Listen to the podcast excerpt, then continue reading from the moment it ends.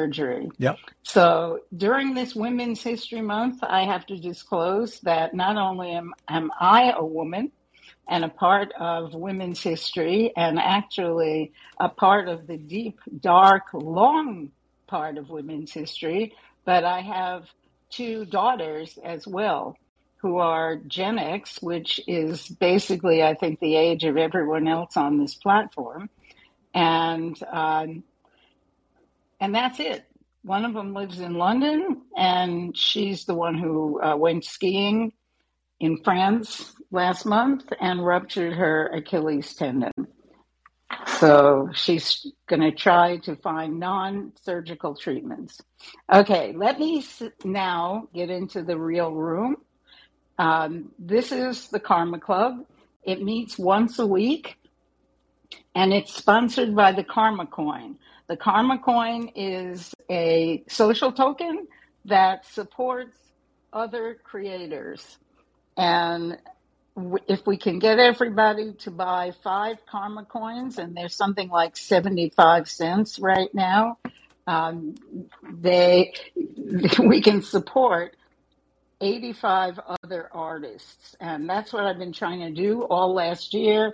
And things that are working um, against me is that Rally has gone, hi Cheryl, Rally has gone down in price, which means it costs more to support these artists by using Rally to do it. But on the other hand, it's cheaper for the fans. So it's rally.io. Heyman, can you pin it? Yep. Um, ha- rally.io slash creator slash karma. And you can buy five coins, and there it is. They are of very little use. They go up and down, but unless you have millions of them, um, they don't go up and down in any meaningful way. That, that's my way of saying they are not an investment. Don't get into them as an investment unless you are investing in the common good, because that's why I started them. And I, and I think it's even worse because I ever since ever since I um, I started the Karma Coin, I think the world has gotten to a point where it needed more and more karma. So let's uh, let's get off this and get on to Women's History Month. And this is another one like Black History Month that has really disturbed me because I think, in a way, uh, Black History Month and Women's History Month are are ways of signifying that somehow these communities are marginalized, and indeed they are. I looked up just the um, the latest stuff on women's pay equity because pay equity is the easiest thing to find um, to find statistics for, and women make 84%. I'm trying to get Leo up here as a speaker, and I can't find him. Oh, there he is. No wonder he was en route. Okay. Um, so the point is there's no reason black people should be marginalized and there's no reason women should be marginalized. But here we both are two marginalized populations. Um, i don't have the statistics on pay equity for the black community but for the women community it's 84% of what men get paid.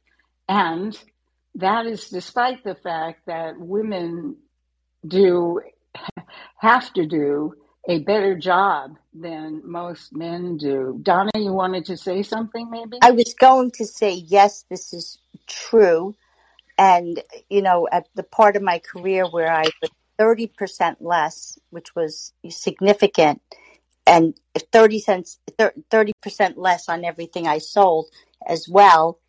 And I thought it was a mistake and I brought it to the partners in the HR attention and uh, instead of them saying they would fix it because I because I was top performer, I thought they would say, "Oh, we're sorry, we it was an oversight." instead they said, Oh, do you think that or do you know that? And it became, you know, let's put it this way. As soon as I brought up the topic, instead of them correcting it, it was a, it was the, the uh, bullet on my head and I was exited within a few months of raising my hand. So when you find out that you are, um, you do not call HR. And this is to this day, and this was a woman. You go outside to EEOC, and then you you you do an anonymous complaint. Because if I could have done that differently, that would have been the one thing I would have done. Instead of trusting that I was a top performer, they didn't really care. Today, you know, this is the truth.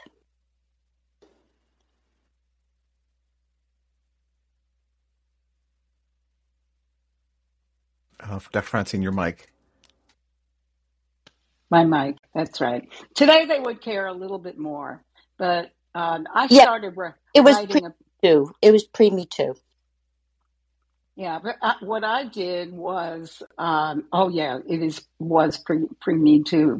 But you know, I started in early 1970, and I got pregnant in 1971. And the rule was that when you when your pregnancy began to show, you quit your job so that um, does anyone read 19th century romance novels? Do you know how they always refer to pregnancy in those novels as confinement? Well i knew what that meant because when i was um, pregnant after about uh, four or five months the dean said to me well when are you quitting and i was like what do you mean and he's like well aren't you going to go home and wait for your baby? And I was like, no. And I have the feeling that he thought he would have a position to fill when I quit to have my baby and did not come back. And it shocked him because I said to him, I'm not quitting until uh, I actually have the baby. And I said, Is there any law against my working till I give birth? And the answer is there wasn't any law. So, since there wasn't any law, he couldn't stop me. But at the time, the, the Mormon church, the Mormon church, um, Miracle, you have to um, you have to mute yourself if you're going to be up on stage. Um, at the time, um, although there was no law, there was a tremendous amount of social pressure. So I, I literally, this is, I shared an office with three men with whom I team taught a class. And I really decided that I would teach until I was uh, until I was very pregnant, and I had no idea what was a real contraction and what was a Braxton Hicks contraction, and you know what I should pay attention to and not pay attention to. So I actually taught when I was in labor. And that last day when I was in labor, I came in and I said to my male colleagues, I think I'm in labor, but I'm going to teach through the day and then I'll go to the hospital and see what's going on. And they literally ran for the hills. They didn't, they exited out that office door so fast that you couldn't see them. And I taught through the end of the day and I gave an assignment to my class and I said, um, you write this and um, I'll grade it while I'm having the baby. And then um, when I come back, I'll give it back to you.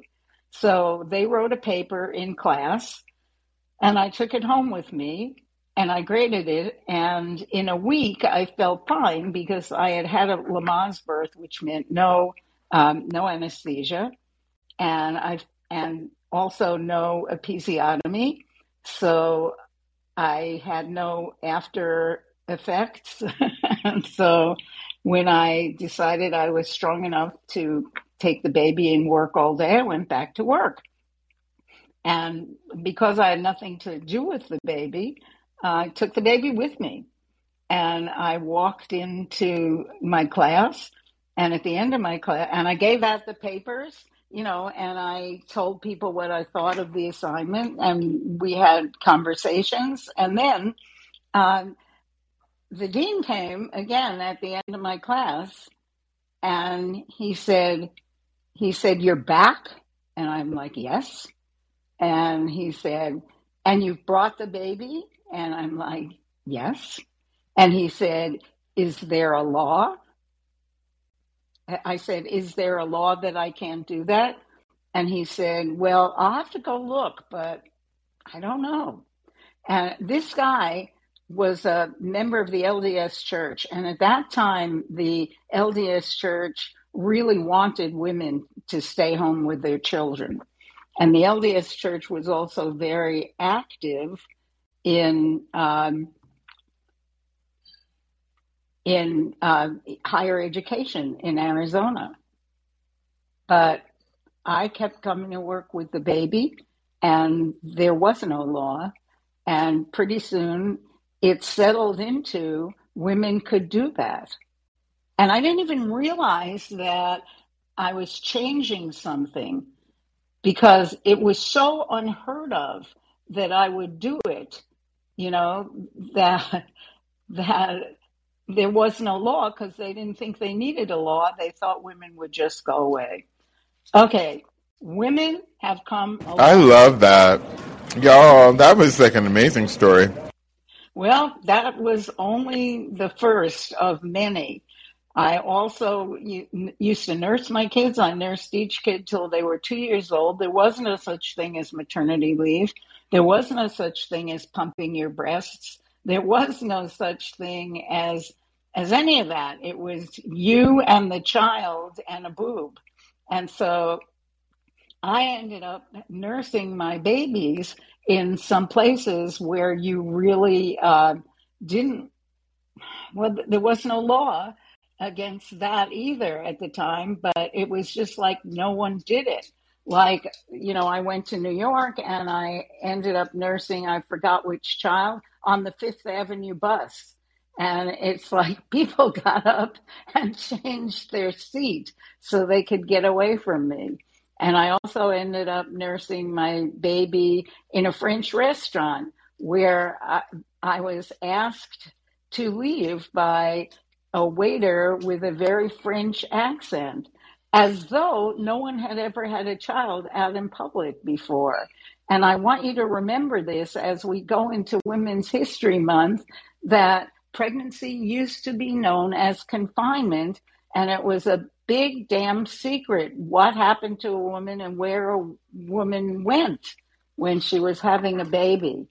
And I think it's impressive that we've moved further from that, but we have a lot further to go.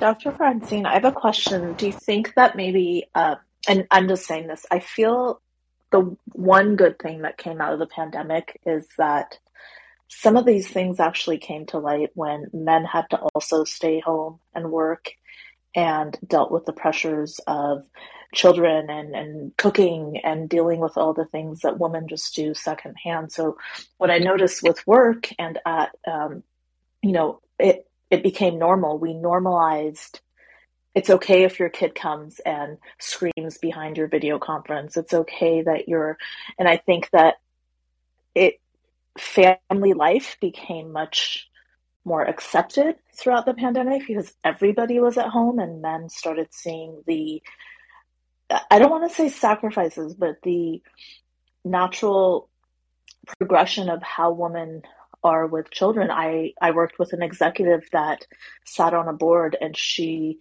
she had given birth and we had a board meeting and she joined the board meeting and she was literally pumping like her she was pumping breast milk and she and um they were all like it, it was very awkward. You could tell not for for the woman but for the men it was just very awkward that that's what she was doing. And she's like i have to run a company and i have to also do this. So i think it just the pandemic kind of fast forward like maybe sped up normalizing whereas before I I still think it exists when women are pregnant in the workplace. So when you go on an interview, you have to hide that you're pregnant. You can't. Um, they they don't ask you in so many ways when you're interviewing. If you have children, they ask what your flexibility is like. They asked if like when I I, I switched jobs during the pandemic, and I remember them asking, uh, "Are you open to travel or relocation? And what is your flexibility like?" And that's an indirect way of asking if you have kids and if you're tied down to something, which, you know, legally they can't ask. So I just think, um, if in your opinion, do you think maybe in the pandemic it became more normal to be a mother and do these things that you saw so many years ago, if that makes sense?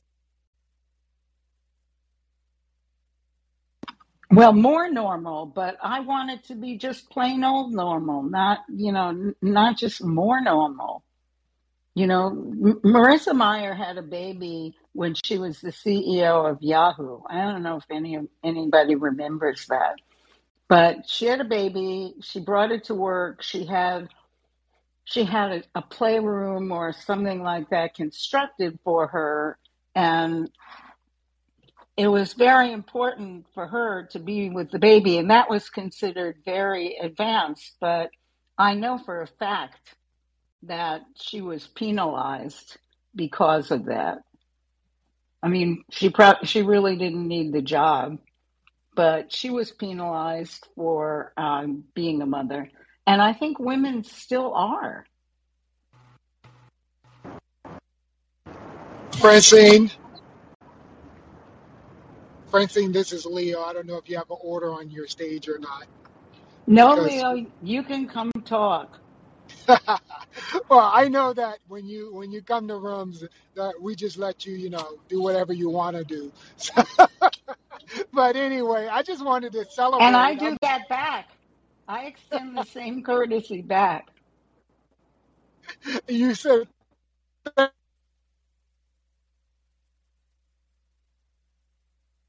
Hey, look, I want to celebrate you, first of all. I just love the title of the room. You know, I don't jump into rooms a lot. Uh, looks like I'm getting poor reception as I drive through the mountains. Um, but Flash, if you can still hear me, I hope you can still hear me. Um, but. Francine, I want to thank you for what you share, for this room, for the Karma Club, for this topic, celebrating women. I just, you know, just I'm, I'm celebrating what happened yesterday, which was an amazing history moment um, history that came too late, but still history that came, and that is the passing of the Emmett Till anti-lynching law. And I'm sure you guys have probably talked about that already, but I just wanted to celebrate that because, in fact, um, even though it's named Emmett Till, you know, after um, the historical moment where Emmett Till was uh, uh, uh, was lynched, um, and we know how many lynchings happening happen around our country and the history of our country, and especially as related to this idea of um, protecting uh, white women, particularly. But the, the fascinating and wonderful thing about this bill being passed by the Senate yesterday was that the Emmett Till anti-lynching law, with all of its history and all the race and gender stuff attached to it, also um, addresses sexual assault. I mean, in fact, you know, lynching in the federal court is, and I know some of you may be thinking, "Oh my God, we never, we didn't have a federal legislation on anti, on on lynching. We didn't until yesterday. The Senate passed it. I'm sure President Biden will sign it. Um, something bipartisan happened yesterday during Women's History Month and in fact, most people are thinking about it as it relates to black people. And of course, in Georgia, Georgia had over 400 lynchings, um, you know, in, in a segment of, of time to today uh, from Reconstruction. Uh, Alabama, only second to Alabama, I think, or Mississippi, second to Mississippi, But um, who had wasn't there just a lyn- lynching during the pandemic? I mean, we think Yes, the about Ahmaud lynchings. Arbery lynching. Yes, yes, ma'am. So you got it exactly right. And that's what I think is so fascinating about the passing of this law. One is that it also prohibits, you know, the treatment of women and sexual assaults on women. It also addresses that, although most people are just going to think of it as uh, related to, to, to black people. Um, and it really defines lynching as any any uh, mob violence uh, taking of uh, killing of a person through mob violence without um, without the uh, process of law. Um, so it's, it's really interesting. Yes, Ahmaud, Ahmaud Arbery's killing by those two people who claimed citizen arrest, um, that would be considered a federal lynching, hate crime under the Emmett Till uh, bill that just got passed yesterday.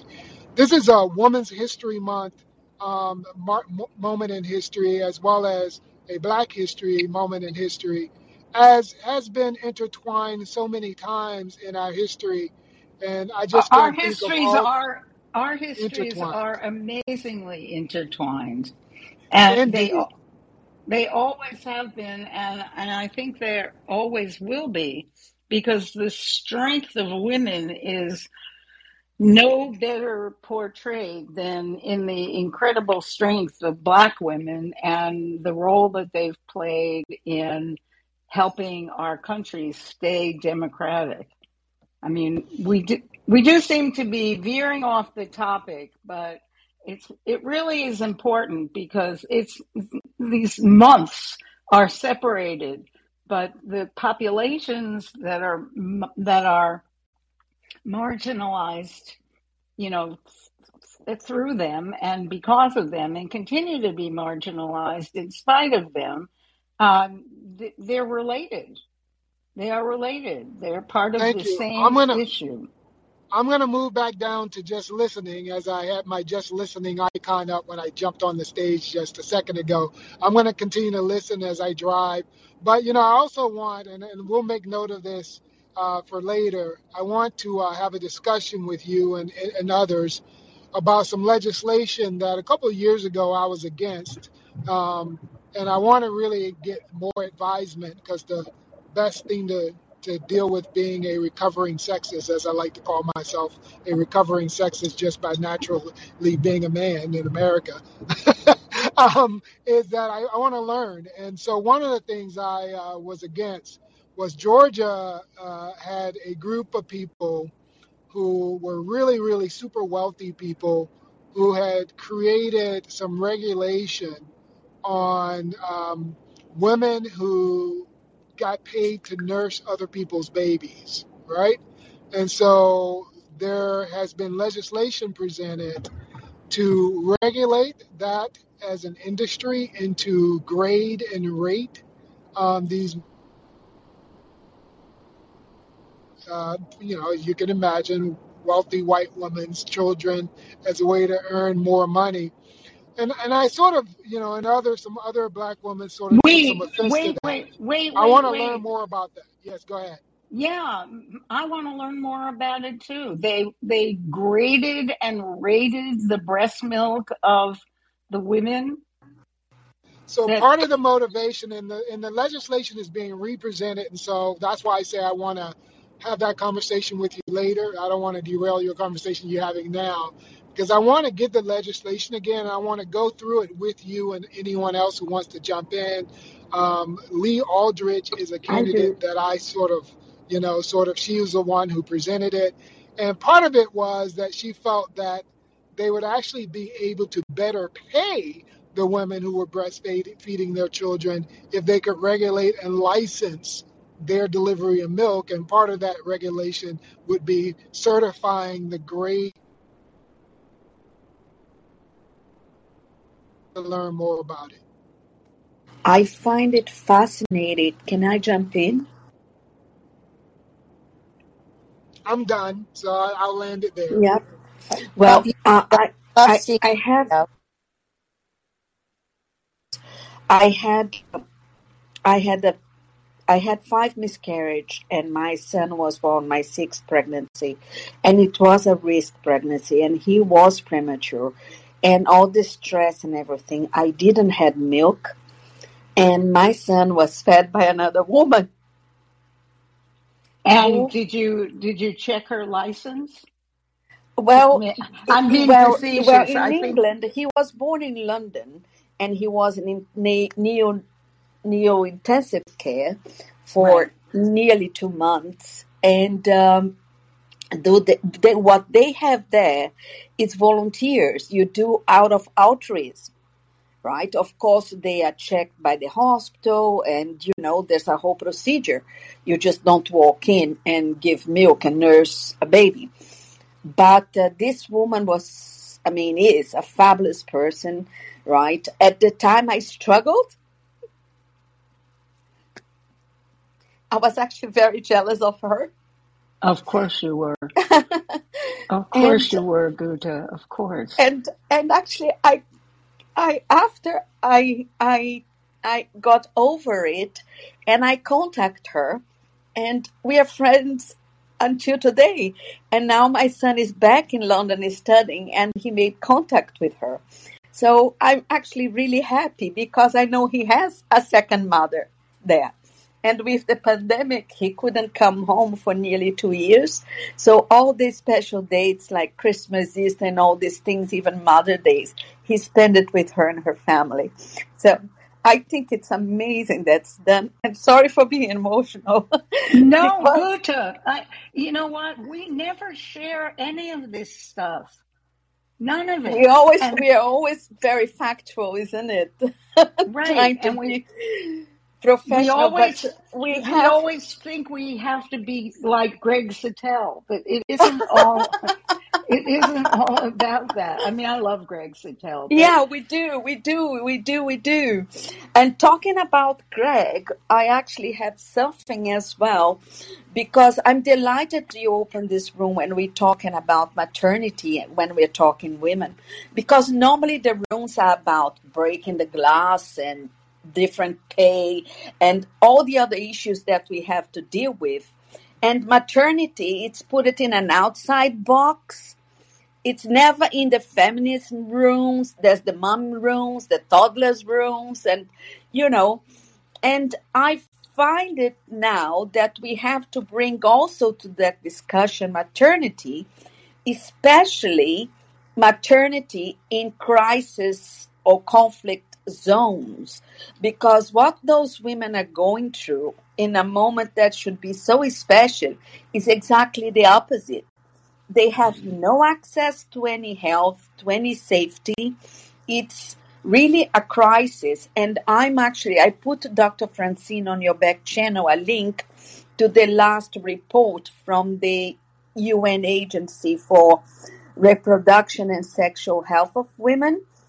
And, uh, and they talk about Ukraine. And Ukraine now, as we know, with the humanitarian crisis, they have 80,000 women is an estimation. And actually, I found that because of Greg Satelni's situation, uh, that are going to deliver it in the next three months in Ukraine. Imagine what those women are going through, right? I had a premature baby. My son was born less than tw- 28 weeks. And I know what it is to be like this. And when he was saying that she had the baby a month ahead from delivery date, I was like, oh my God, how they are coping, right? And the agency is making a campaign to collect funds because they are trying to access those women. They are trying to bring medication, incubators. And in a few cases that I heard, they already managed to take some women out of the direct conflict zone in Ukraine and brought, I think, to Romania and Poland, right? But they need money to do that. And uh, and I'm organizing to see if we can make a room by next week, and I hope everybody joins join us in this campaign. And uh, I think it's important to bring this as well, you know. And you said something that I liked that is like we are we are not going away, and I want to complete. Yes, we are not. We are here not only to be seen and heard, but we are here to also be heard and we are not only going to stay, we are going to take charge. So I hope we can manage that sooner than later to help those guys fix all that uh, mess that they are creating. So that's me, little Guta, and thank you for letting me speak. Okay, and now I want to you to all pull to refresh and look at my profile. Because you see this baby on my profile who looks so serious? This baby is a Russian baby that was born less than a week ago to a client of mine who couldn't leave Russia because she was at the end of her pregnancy and couldn't travel. And this is the picture that they've submitted to the uh, Russian passport agency for his pa- first passport picture. And the, this baby was was born during the war. And i want you to look at his little face. His name is mark and he is adorable and his mother and father are wonderful and there he is stuck in st petersburg until he gets his passport. And then when he gets his passport i know that we're all supporting ukraine but i you know in my life, I also have a worldwide um, contact list of individuals, and I have to support Vera and Igor, who have been friends of mine for 10 years and who couldn't have less to do with Putin or the war. And I want you to help me um, set an intention that little Mark is able to fly somewhere out of Russia and safe as soon as he gets his baby passport. Isn't that cool though? I mean, first of all, what's, what's, re- what's really wonderful is that I was able to contact them during the war via telegram, which I probably shouldn't have said that because now someone will shut it off, but telegram is still working and and you can you can actually uh, you can actually contact people in Russia and the Ukraine over Telegram if you know who and where they are. So, and it, it, made me feel so good. And I've been constantly reaching out to help because it's only, it, it's not women's history that we should be celebrating this month. Although, if you want me to, I've got a whole list of women in strange ass outfits who helped settle Arizona. And you should be, you should be, you should see what they all looked like. You know, I mean, these were pioneer women, total, total women with, came west with rifles. And one who even was a bandit. Where's Barbara Annis? She was here for a minute. I need her or rather, I would like to have her on stage talking about women's history. But another subject about women that is off the table. First of all, you can imagine how angry, as a proud women's liber, now known as a feminist, um, I was, you know, when I found out that men had Viagra and it was covered by insurance. And that just struck me as amazingly unfair. And so now I'm going to pull another subject into the conversation, unless none of you are willing to talk about it. And that other subject is menopause. That's another thing we don't Thank you. that we don't talk about that women go through in silence that's supposed to be some major secret. And uh, actually, um, a woman who is a friend of mine asked me just the other day, where do I go to find out about menopause? Who is supposed to tell you about these things? And the answer is nobody because you're supposed to be a man. You're supposed to, you know, if you're out in public and you're working, um, you're supposed to be a man. And you're supposed to act like a man. And you're You're supposed to go, go also. Dr. Francine, so, sorry to jump in, and you're also supposed to be young all the time. Oh yeah, that I think is my subject for next week. For next week, I'm I'm I'm going to attack this subject of ageism. I mean, we've got so many things wrong with our culture And I'm not saying that we need to change them all today or tomorrow, but shouldn't we at least acknowledge them? You know, acknowledge, acknowledge the place of women and how women function in our culture. I just started reading Barbara Annis's newest book, and um, and I'm hoping that by next week, when we talk about ageism, I'll have it finished, and we can, you know, we can talk about what the major differences are between men and women, because they're never clearer to me than during a war. When I I believe that, um, if we had women, more women who were heads of state, we would have fewer wars because somehow women can envision who goes better than men can. Men cannot envision who goes to war. They just say, okay, let's let's bomb them, you know, let's like everybody else. Let's let's create a no-fly zone um, over over Ukraine. And if a Russian plane violates that no-fly zone, let's shoot them down. Okay. Well, what are the consequences of that? It's it's hard to think that a woman could run a war. I mean, does anyone know any woman who's willing to run a war? Anyone know outside of the Greek myths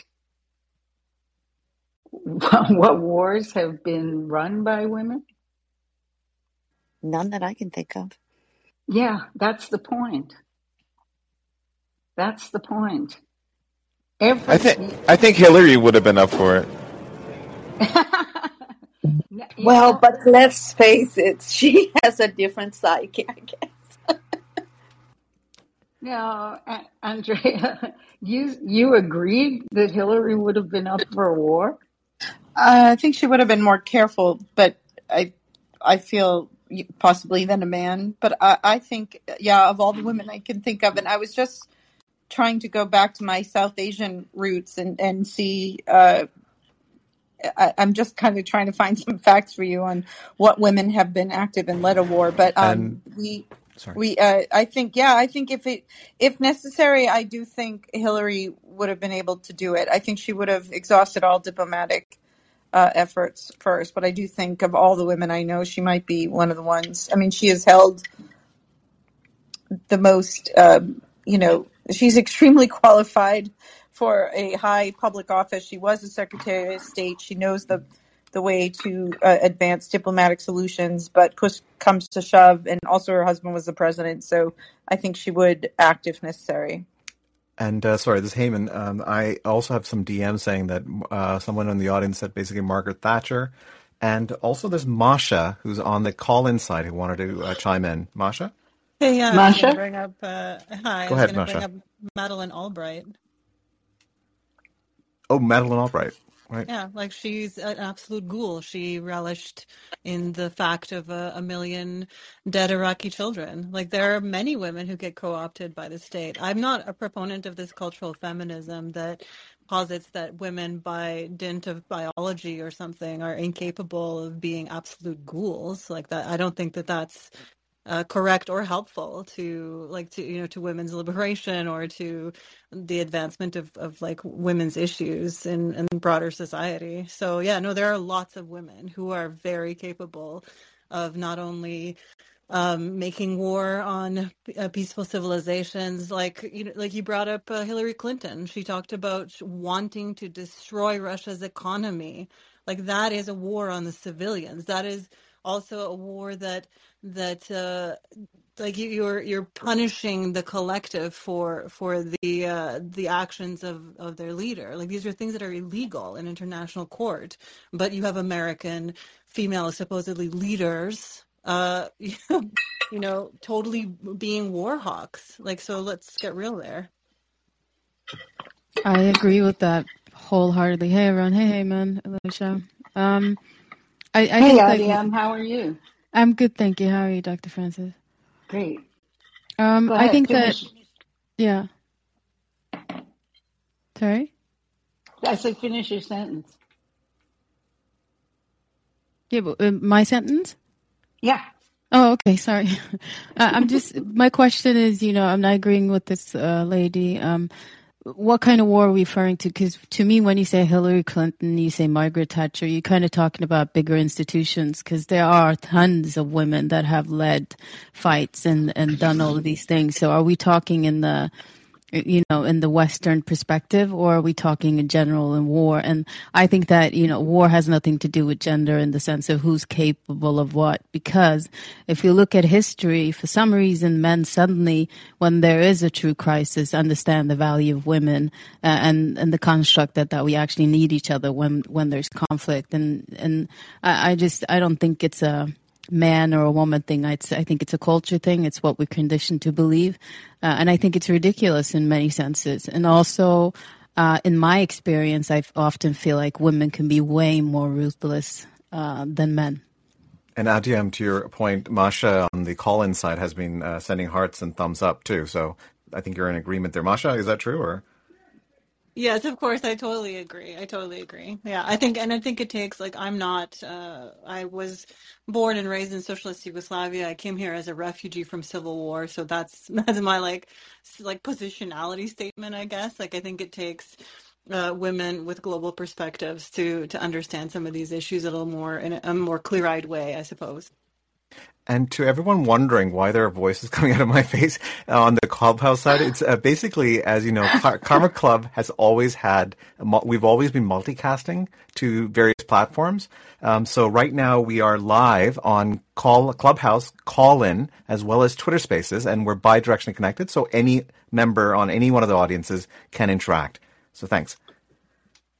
I love that, Heyman. Bi directionally, multi directionally. Multi-directional. And I, um, Dr. Francine, I just in a, in, yeah, I, I picking up on that thread. I just want to, you know, I I have heard comments in the past uh, to other women and to myself about remarking, uh, "Oh, you're ambitious like a man."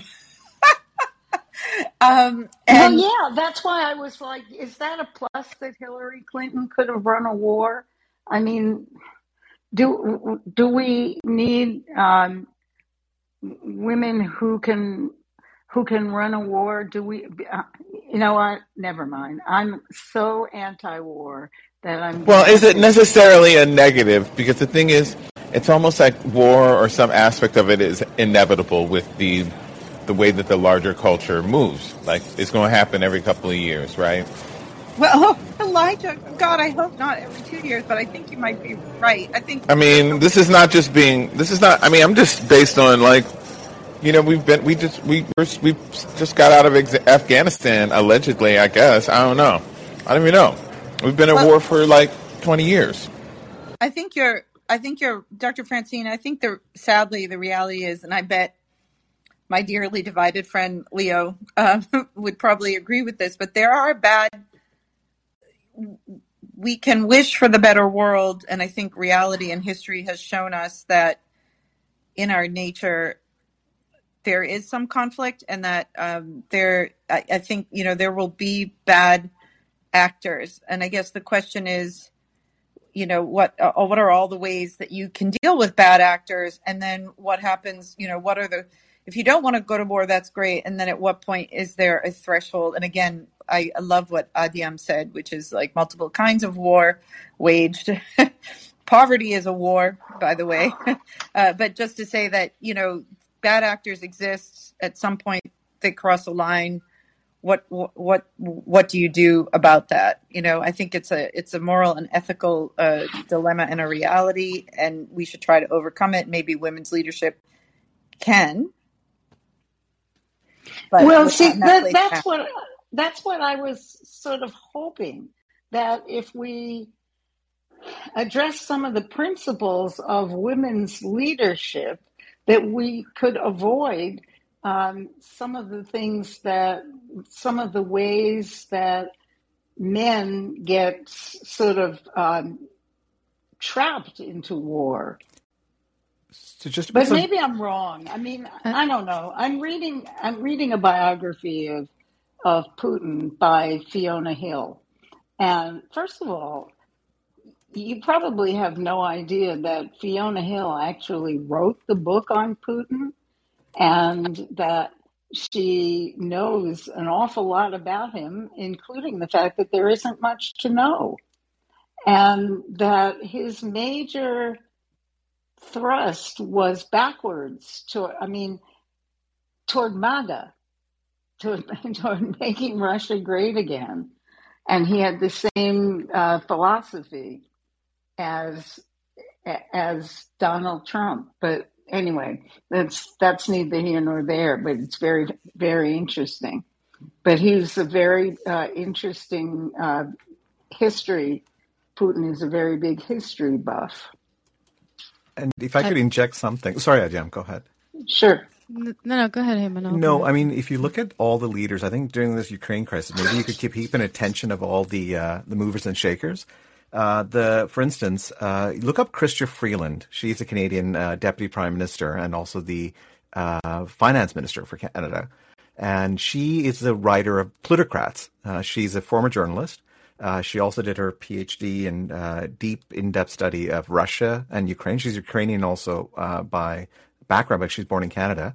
Um, so she apparently was the mastermind behind the the financial um, sanctions uh, for about for the to the oligarchs and uh, the Russian uh, system. So she also was also behind the whole truckers convoy. Remember the whole episode where their bank accounts and Bitcoin currency, everything was. So the belief is that she was the major uh, person behind it, the push.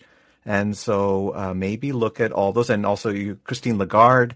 So you look at all the movements of these uh, female leaders who are in the space, and maybe that could be a discussion because people don't focus on that. They're focusing on the Bidens and the Putins, but the ones behind, even the Tr- Trudeau's, right? But the ones behind Trudeau are three women who are behind the Ukraine crisis. So one is, uh, uh, of course, um, Chrystia Freeland, who's a deputy prime minister.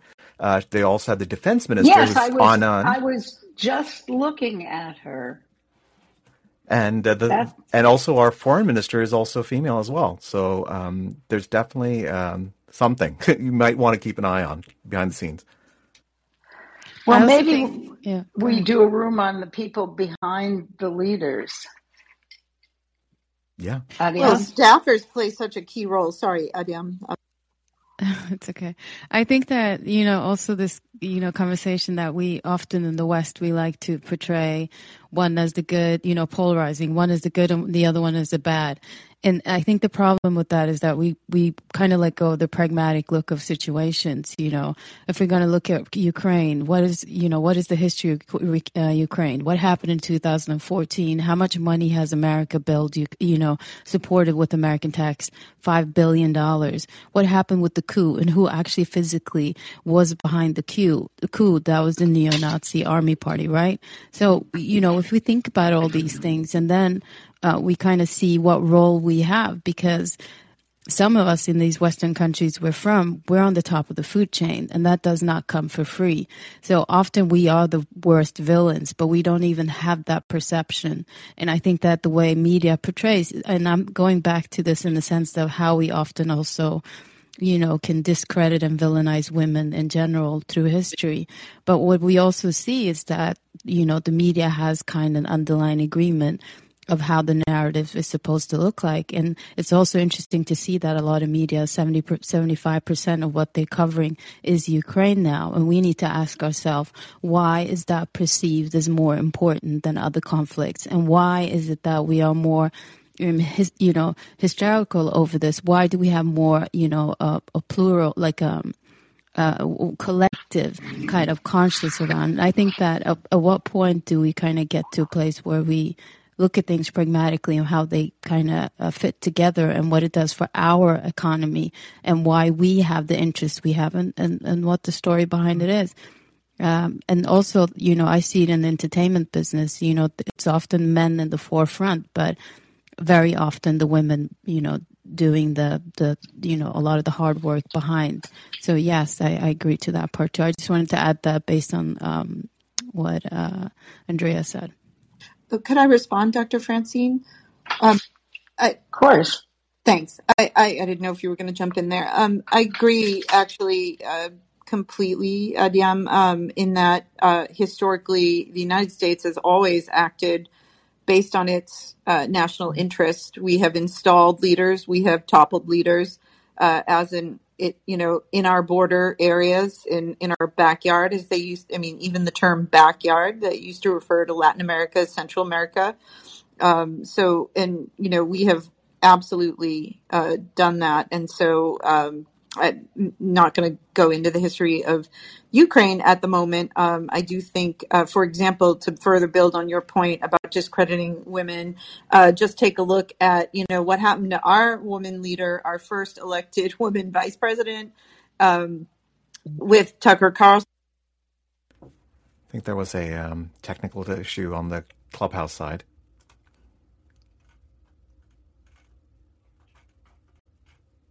Hmm.